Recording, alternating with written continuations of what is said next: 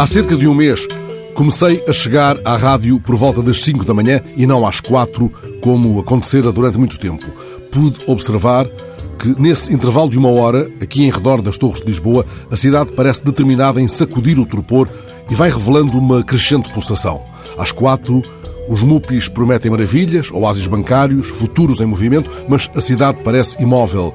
Passa um cão passeando um senhor de roupão, um capuz desliza colado aos muros, impelindo um rosto vagamente dinamistoso, um melro corta a escuridão numa tangente à tristeza úmida da relva.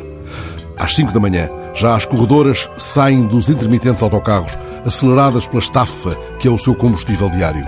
Estafa é, na verdade, a palavra mais ajustada ao modo como elas atravessam a noite. A palavra estafa parece conter a ideia de cansaço e também a de corrida. As corredoras saem em magotes do 706 e precipitam-se para a outra margem, correndo sempre numa diagonal à Estrada da Luz, em obstinada estafeta. Passa um motociclista insano desafiando radares, gritam-lhe um impropério e estugam o passo. Não podem perder o 750 que vai de Algés ao Oriente, onde passar a Azinhaga das Galhardas e o pote d'água mas não se demoram nos mistérios da toponímia. Em nada se demoram, aliás, salvo no afã de chegar. Não saberiam trautear a canção da paciência do Zeca, mesmo se a vida não presta para sonhar. O mundo delas é um fio de ruas numa cidade vasta e escura.